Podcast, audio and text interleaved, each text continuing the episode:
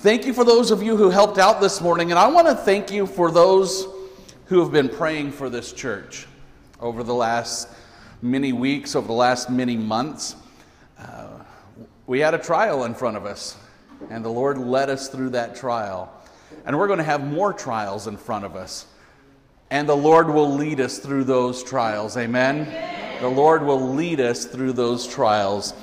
I'd ask you to open your Bibles this morning to the New Testament book of James. And as you turn there, either in your Bibles or on your cell phones, if you have an app, I want to let you in on a I want to let you in on a little secret. A little something about myself. I think it's I feel it's kind of important, kind of important for you to know. Sometimes when I pray, like all my words get jumbled.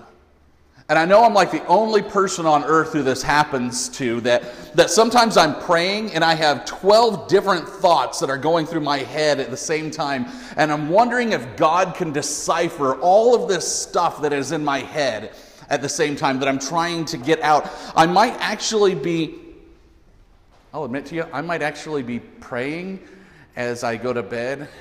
And sometimes I fall asleep. And again, I'm sure I'm the only person that this has ever happened to, right?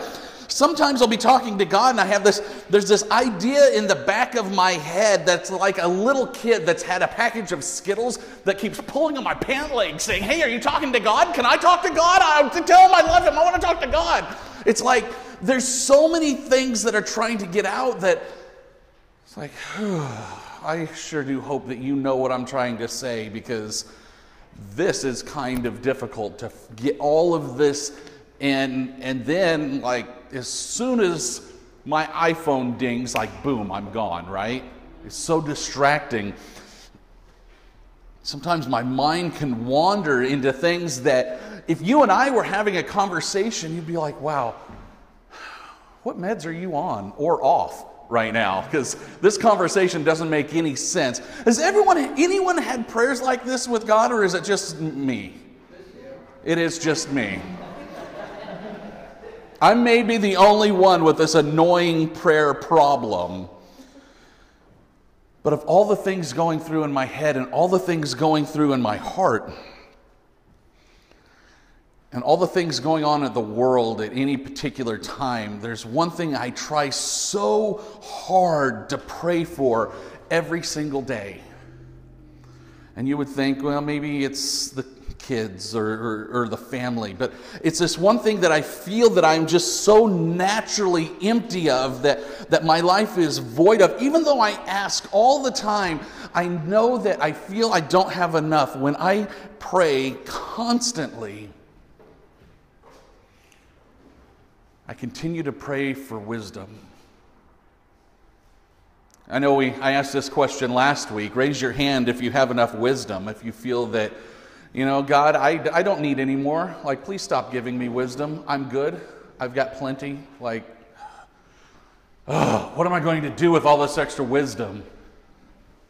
Like, it's just something that I feel that I just continue to pray for. And last week, when we had our our final service over at Lagar, and we were coming over here, we were focusing in James chapter 1, and we are looking at trials, and we are looking at at temptation and, and testing of our lives. And what we saw is that the Bible has given us direction on how to walk through these difficult times in our lives.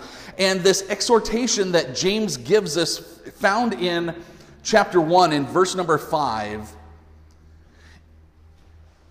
it reminds us that this is something important. Watch, look what he says. James 1 5. It says this If any of you lacks wisdom, let him ask God, who gives to all liberally and without reproach, and it will be given to him. When I pray, I'm constantly asking for wisdom because I know there's situations coming up that I don't feel on my own I am comfortable enough to get through. That I know I need God. I know I need direction. And as much as I ask, and as liberally as he says that he gives wisdom, I still don't feel like I have enough. He says, if you any of you lacks wisdom, I always feel that I lack enough. I want more. I need more. Because if I'm left to make decisions on my own, something's going to fail. Because I'm making human decisions. So James tells us in our times of trials to understand that we will be blessed by walking through the temptation. We know that. And, and we need to remember that we're not being tempted by God, but rather we might be being, being tested. But more importantly, if we don't have the wisdom, if we don't have enough, that we need to come and ask for God for the wisdom to get through this situation that we're going through. Now, let me ask do we have to have a situation in front of us to be asking God for wisdom? Not necessarily, right? Be God, I don't know what's going to happen tomorrow. I can almost guarantee you something tomorrow is going to happen that I'm not sure I know how to control on my own. Whatever that is, when your hand of providence, when you know what's going on in my tomorrow, can you provide me wisdom to get through that?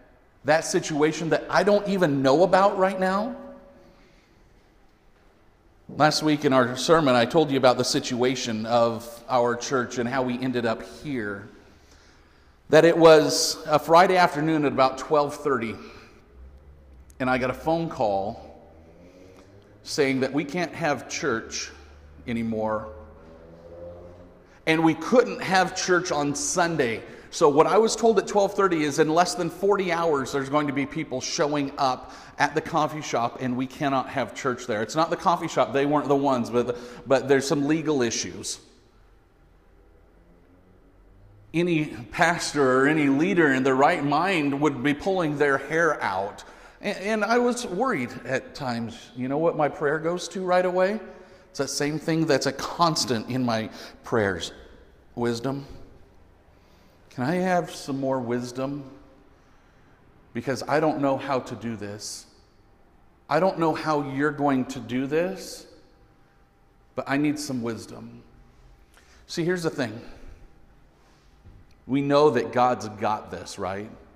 We know that, that, that Jesus is going to lead us through, but how does God work? God works through what? He works through his people, right? So that means his people, who are the agents of his work, have to be on his same page. If we say God's got this, but we don't offer ourselves to be the agent of that change, if we don't offer ourselves to be the ones that is actually going to walk through it, how does God change it without his without his his church? We need wisdom, right? After we were given permission for the whole church at the coffee shop uh, to, to, to, to stay there for the next two weeks between myself and the, and, the, and the church leadership, you kind of sit back and you take a breath and you say, We've got two weeks. But you think, okay, how do I respond to this? Do I have a right to be upset? Do I, do I have a right to be angry? Do we have a right to voice our opinions very strongly to government officials for our situations? Do we have a right to, to, to cause major tantrums? Worldly, we do, right? That's what worldly people do. That's what is done. But as Christians, we're asking for wisdom from a different place, right? We're asking for a different type of wisdom. As, as we work to find a resolution to our situation, this verse in James chapter 1 continued to come to the back of my mind that says we need to pray for wisdom. One of our takeaway points from last week was this it said that God's heavenly remedy for our trials is to give us the wisdom to see our situation the way that He does. That, that's the goal of our wisdom that we're asking for from God is I don't see this right now the way that you see it, God. I'm asking for your wisdom so I can see this through your eyes. Because right now, I'm seeing this situation through earthly eyes and I know it's tainted with man's sin. Can I please, can you give me wisdom so I can see this how you see it? It's a change in it's a change in our scenery. It's a change in the way that we look at things. We, we, we, we are asking to see our trials differently than the world sees our trials. We're looking to see them through God's eyes. And see, when God sees our trials, He's not just looking at the here and now, right? God's also looking at the there and then. He knows what there and then looks like. We don't know what it looks like, and He's not going to give us all those answers. But we can still look at things through His eyes. We can, we can see this education that comes with wisdom. James is trying to say that our trials should point us back to Jesus. We looked at that last week. And there lies the key. See, wisdom, it's not simply dispensed from heaven. This, this world can also bestow wisdom. I ask you, is there only one place wisdom comes from? No. So, I want you to look at it this way. And we're going to study this a little bit more in a minute. If God tells us to come to Him for wisdom so that we can so that we can operate in this world according to his plan, do you not think that Satan will dispense wisdom as well? Because he has a goal in mind too, right? He will dispense that wisdom. Open your Bibles with me this morning. James chapter 3. We're going to be reading through verses 13 through 18 in a message that I've titled, Who Do You Ask for Wisdom? If we are to ask God for wisdom and He is to give it to us when we ask, it would be fair to say that this wisdom that, that He gives, it, it comes to us from above. It's God's wisdom that He's given to us. And it's coming from a specific source. When we're asking God, he is the sole source of the wisdom that is coming to us when He is answering our prayers. But sometimes in our earthly status, we decide we're going to go somewhere else and find wisdom. And where do we go? We might go to the wisdom of Google or the wisdom of YouTube or social media or maybe Fox News or CNN or USA Today or Snapchat or anything that Justin Bieber tweets, right? Like, that's where this world goes to for wisdom. You say, oh, because the celebrity tweeted this and, and is changing the social atmosphere, that's wise. I'm going to follow that. But did that come from the Lord? See, wisdom can come from more than one place. In James chapter 3, the half brother of Jesus has, he, he has just finished telling the reader about taming their tongue. And, and we'll come back and look at this at another point. And, and then now he goes into this very specific contrast between wisdom that comes from the world and wisdom that comes from heaven. And before he does that, he tells us, though, that there is a result of wisdom in the believer. See, if God's going to give you wisdom, He's going to give it not only because you ask, but because there is a result of that. Read with me in James chapter 3, we're in verse number 13. It says, Who is wise and understanding among you? Let him show by good conduct that his works are done in the meekness of wisdom. Point number one on your notes this morning. If you're joining us for the first time, in your bulletin on the left hand side, you'll find some uh, fill in the blanks. We're a note taking church, so you can fill in those blanks if we go and keep your notes. Point number one when God gives wisdom, there is an expected result. When God gives wisdom, there is an expected result. Thank you, Ono. I know we didn't have it last week, but it's nice. It, it, it, it's really nice to have the, the points up here. The word wise in the Greek, it's this word for speculative knowledge and philosophy. The Hebrews actually would take it a step further when they looked at this. They have a deeper meaning of the word wise. It literally means skillfully applying knowledge to matters of practical living. Sounds like wisdom, right? Sounds like a good technical definition of wisdom. The word for understanding is used only right here in the New Testament. It means a specialist or a professional in life things.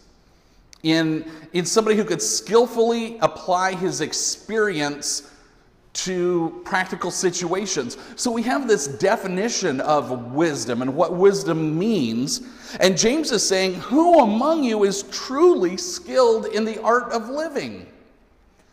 Now, mind you, James is writing to Christians. He's writing to believers, people who, who have grown up in a Jewish faith, people who are followers of Christ now, people who have, who have converted, who know what it is to live in a Jewish atmosphere, but now to follow Christ. And yes, there's some persecution going on, and they are scattered around the entire area. They're not living in the tents outside of Jerusalem anymore.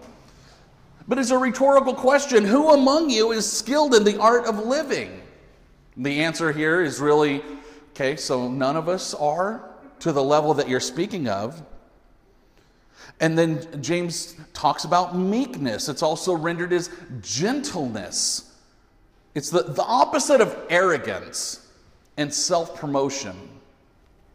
It's what the Greeks would refer to as power under control some people who break horses for a living and, and, and, are really good working with animals, even larger animals. We see this in the circus as well. Strong animals. There's a gentleness or meekness that comes with learning to break that animal to where you have power under control. If you think about it, how much does this world control its power? This world likes to take its power and flaunt it, right? But God asks for gentleness and meekness, having power, but under control. God gives wisdom to those who ask for it, but there's an expectation that we're going to use this wisdom in a positive way. James says, let him show it by his good conduct. This it, it eliminates the opportunity for selfishness. It eliminates the opportunity for you to be asking for wisdom for the right lottery ticket, right? It's not, we're not asking for wisdom at the card tables. It's not for personal gain. It's, it's, it is, and God is giving you this. It's an investment in the kingdom. He says, I'm going to give it to you liberally. I'm going to give you as much wisdom as you ask for, but I've got a reason that I'm giving it to you. It's a return on investment, and that's what I'm after. In the business world, a business might say, I'm going to spend $1,000 in advertising on the radio. But what do they want out of that $1,000? They want to reach people that's going to bring in business and maybe get $2,000 back, right? It's what is the return on the investment. God gives us wisdom to use in our situations to bring a return of others to the kingdom of God. It is a return on His investment of free wisdom. He'll give it out, but it's not for us to hoard. He will give out the wisdom, but it is for us to use in those situations that we struggle. It's for us to use in the situations that we don't exactly know how to manage so that we could show Christ to others and so that others can see Christ in us and we can show and lead people to the kingdom of heaven through this wisdom that He will give out liberally. When we're asking for wisdom, step one is actually complete. If you're going to ask God for wisdom, that means you've got to be a believer, right? You're probably not going to ask somebody that you don't believe in. I rarely go to the Chinese food restaurant and rub the little, little belly of the statue and ask him for wisdom. I really don't. If you're going to ask God for wisdom, step one, you've got to be a believer. Step number two, if you're going to ask, James tells us ask but don't doubt. So we're not doubting. But step three, we need to know when God gives us that wisdom, He's expecting something from that. He has a result that He wants out of that wisdom. Because He's giving us wisdom for a situation, right? What if He gave us the wisdom and we just put it on the shelf to the side and we decided, you know what, I'm not going to use that heavenly wisdom. I'm just going to go about this my way and then I'll give the result of this situation to God, whatever it is. That's an earthly result, then, right? He has a return that he is asking for for this investment of wisdom. And he gives it out to everyone, he says. If you need it, you ask for it, and I will give it. When we look at the last words of Jesus to the eight men, or, or to his men before he ascended in the book of Acts, as Jesus was about ready to go back up into heaven, listen to what he says. This is Acts 1, verse number 8. It says, But you will receive power when the Holy Spirit comes upon you, and you will be my witnesses, telling people about me everywhere in Jerusalem, throughout Judea, in Samaria, and to the ends of the earth. See, Jesus had a spiritual gift. He says, You will receive power. I'm going to give you power of the Holy Spirit, right? But he didn't say, okay, I'm going to give you power of the Holy Spirit, and then why don't you just go home, kick your feet up, and uh, binge watch something on Netflix for a while? It's not what he said. He says, I'm going to give you the power, and then, watch this, here's the job. You'll be my witness, telling people about me everywhere. Could probably just end it right there. There was an expectation for the gift he had this expectation for the men that he was sending out. He will give us wisdom if we ask. And that wisdom, it's not a blank check. We're to return that gift with an investment in the kingdom. Now, that doesn't mean that God's going to give you wisdom and He's expecting you to bring a thousand people to Christ before He's going to give you more wisdom. But it could be He's expecting you to use that wisdom in that situation that you're about to go into. What are the wise decisions that God's leading you to make in this situation as opposed to what the world would be asking you to make? And are you showing Jesus with that wisdom that He's giving you? That's what He wants. We're not to hoard that gift. Discerning the wisdom that, that we're receiving is so important because, as I mentioned, God isn't the only one who's going to give wisdom. Satan will give you wisdom if you ask. He will give you worldly wisdom. Read with me back in James, we're in chapter 3, verses 14 through 16. But if you have bitter envy and self seeking in your hearts, do not boast and lie against the truth. This wisdom does not descend from above, but is earthly, sensual, demonic. For where envy and self seeking exists, confusion and every evil thing are there. Point number two in your notes this morning this world can give a dishonest form of wisdom.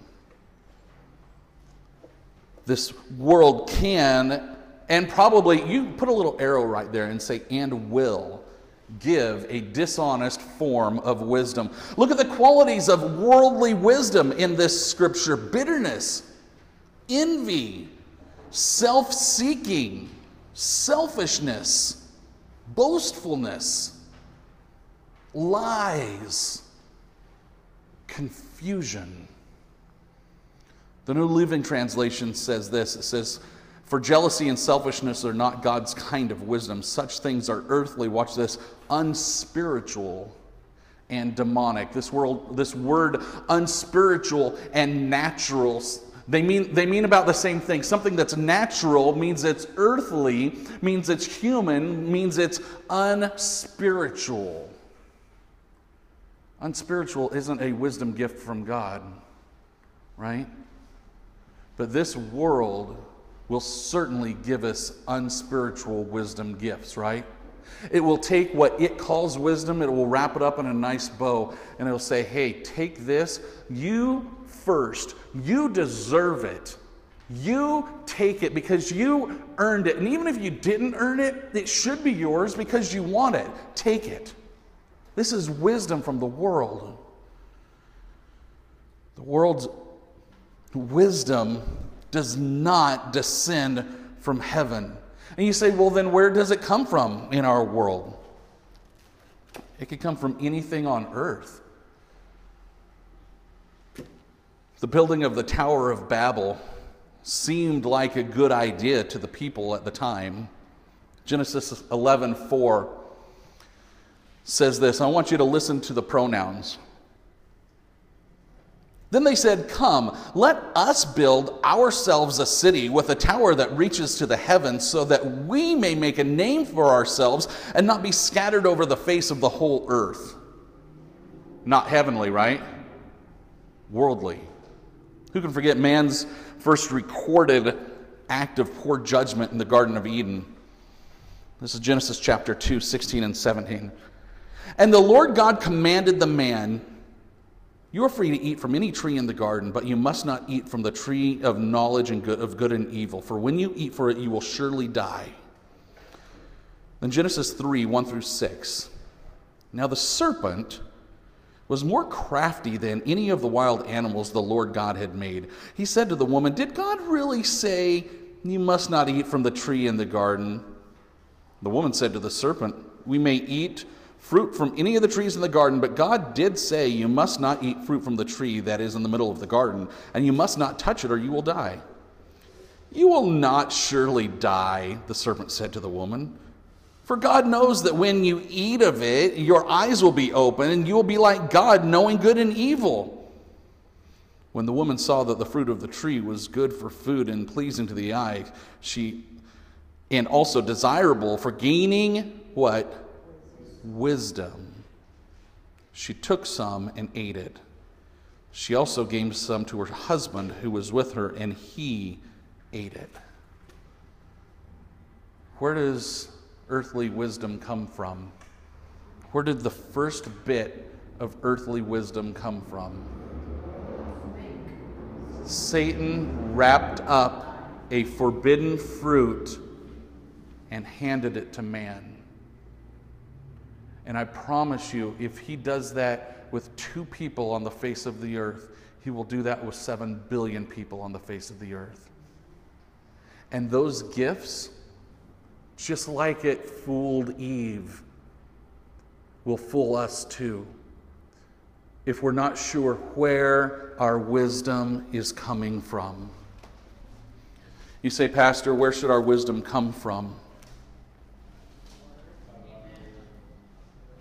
This book. This book. Anything else that's not between this cover and this cover, I would question. I hear from people all the time, like, Pastor, where should, where should I start learning more about my Bible? I went to this YouTube. Uh uh uh uh. Stop right there. Where should I start learning more about my Bible? In your Bible. Let's go there first right? God didn't create YouTube. That's a man made product. God has given us a book that has answers in it that have been there for thousands of years. But watch this.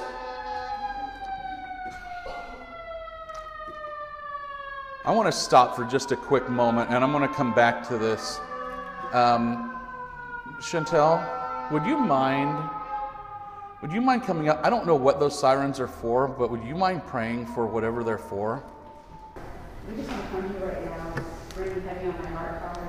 Whatever is going on in us, ringing heavy on all of our hearts. There are a lot of things going on in this moment, and we don't know what they are. We don't know who's being affected or what is being moved or changed or hurt or anything, Father. We don't know what's going on. Lord, I just want to pray pray right now that you send down angels that will just cover your people, that will just cover the situation, that will help those. Holy Spirit, comfort those who need to be comfort, comforted. Uh, shield those that need to be shielded with peace where peace is need, needed to be given, with wisdom where there is needed. Father, the firefighters and the first responders, um, anybody who was on hand, Father, I pray that your people hear your voice and they see your wisdom in this. And I pray, Lord, that there is healing that needs to be, word of healing and that there is there is comfort where there needs to be comfort. And if there are any lives lost, Father God, I just pray in the name of Jesus that those that are surrounding them, their families, their friends, and those that are people that are high, uh, passing by, pray, Lord, in the name of Jesus, that they will see this not as a moment to to be angry or to be frustrated or to fall out of faith with you if they're in faith with you, but even those that are out of Father God, let's see this as a, as a wake-up call or something that will guide them and strengthen, guide them and strengthen them to go towards you, Father God. We want all glory to go around you, Father. We want all of the people who are affected by this, Father, to be your people, to be your children, to be your saved, to be your, your family, Father God. That you will find the lost in this and that you will get the glory in this and that you will you'll be see righteous in this, Father. I just pray, Lord, that this is not go negatively against ne- negative, negatively against amen. Amen. Thank you, Chantel. So remember what I was saying that even God, when God gives wisdom, He expects a response, right? I want you to know that even if Satan gives wisdom, he also expects a response. The giver of earthly wisdom wants a return on his investment also. He wants to grow his kingdom as well. He has plans. He has plans to grow Satan's kingdom on earth. That's why he gives wisdom as well. He'll give it freely and he'll give it liberally but he also expects a result. It's up to us to make sure that we're seeking wisdom from God, and there is a difference. Come back to me with James to James 3, we're in verse number 17. But the wisdom that is from above is first pure, then peaceable, gentle, willing to yield, full of mercy and good fruits, without partiality and without hypocrisy. Point number three in your notes this morning. The wisdom from our Lord is recognized in changed behavior. It's recognized in our changed behavior. There is a reason it was given to us.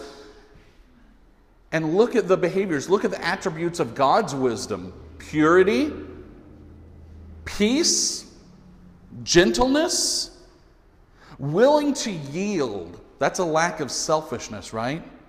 Full of mercy and good fruits without partiality, that's without favoritism, and without hypocrisy. That's a big difference from the earthly wisdom that we just looked at a minute ago. That's a huge difference. This is a wisdom that does not focus on us.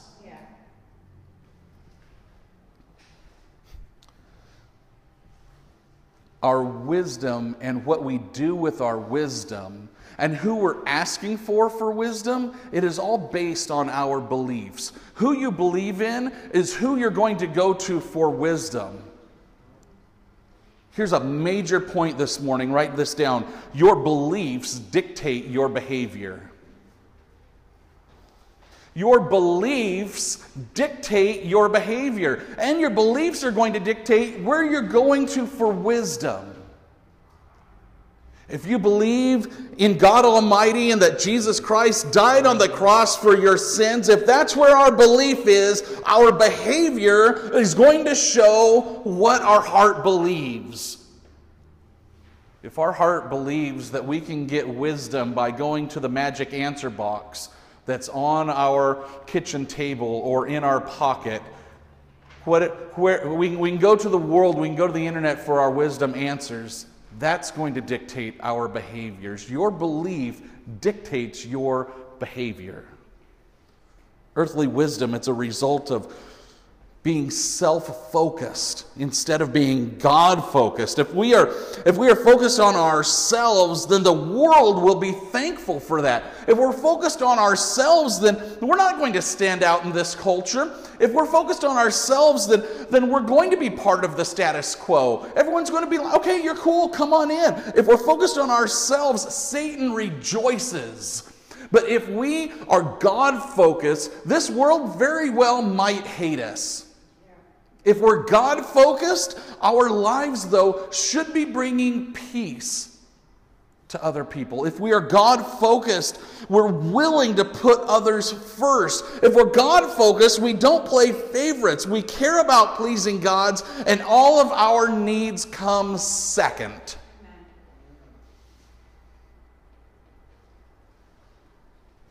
James chapter 3, verse number 18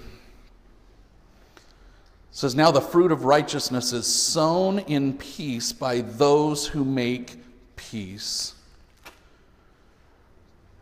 Final point in your notes this morning wisdom from above is designed to be grown in others. There's the result. See, to sow fruit, you don't sow seed, just go outside and throw it and go back into the kitchen and never come back to the garden again. You sow seed on purpose. God sows wisdom on purpose. And when we are the recipients of that wisdom, we are d- designed now to be able to spread that wisdom to others, to be able to show others through that result, through our good fruits. When God gives us wisdom, we're simply the seed. God isn't done with seeds, amen? God's not done. When we go and make peace because of the wisdom that God has given us, that peace breeds peace. When others see Christ in you because of the way you're reacting to situations, that's showing Jesus. That's letting the kingdom expand. That's being a seed that is sown and that is being watered. Satan will do the same thing. There's so many rabbit trails that you can go down seeking his wisdom. The nice thing about following God and following Christ's path for us, the amazing thing about this is that we don't have to follow rabbits to find out where his wisdom's coming from because we have it right here. We have a path to his wisdom right here. If it's not in the book, if it's outside the book, if it's outside God's word, it's questionable. If it's not in here, the question is where is our wisdom coming from? Where's our direction coming from? Where are we going for answers and for direction? Are we going to Satan's magic answer box? Are we going to the creation that has answers to the entire world's problems and billions of them are wrong and some of them might stumble over something that's kind of truthful? Are we going to the place where every single page is absolute truth? Wisdom from above. Wisdom from above. And a belief in this wisdom dictates our behaviors. And it continues to breed as others see Christ in us as we use the wisdom that He has given us because we simply asked. Even when our prayers are a jumbled mess of thoughts and we don't know where to go, or even when we're trying to get out the, the words like a conversation with God that we want to pray for our family, and we want to pray for Uncle Jim, and we want to pray for our family at Christmas because we know our sister in law is coming and she's not very nice and it's not going to be fun, and just pray for Pete. When we get a chance to pray for wisdom, do you know that that's one of the only things in the Bible that God guarantees? He says, You pray for it and you got it. You pray for it, you ask me for it, and it's there continual prayer for heavenly wisdom, and our Lord will provide. I think it would be safe to say, just looking around our church this morning, that our Lord provides. Amen? Amen.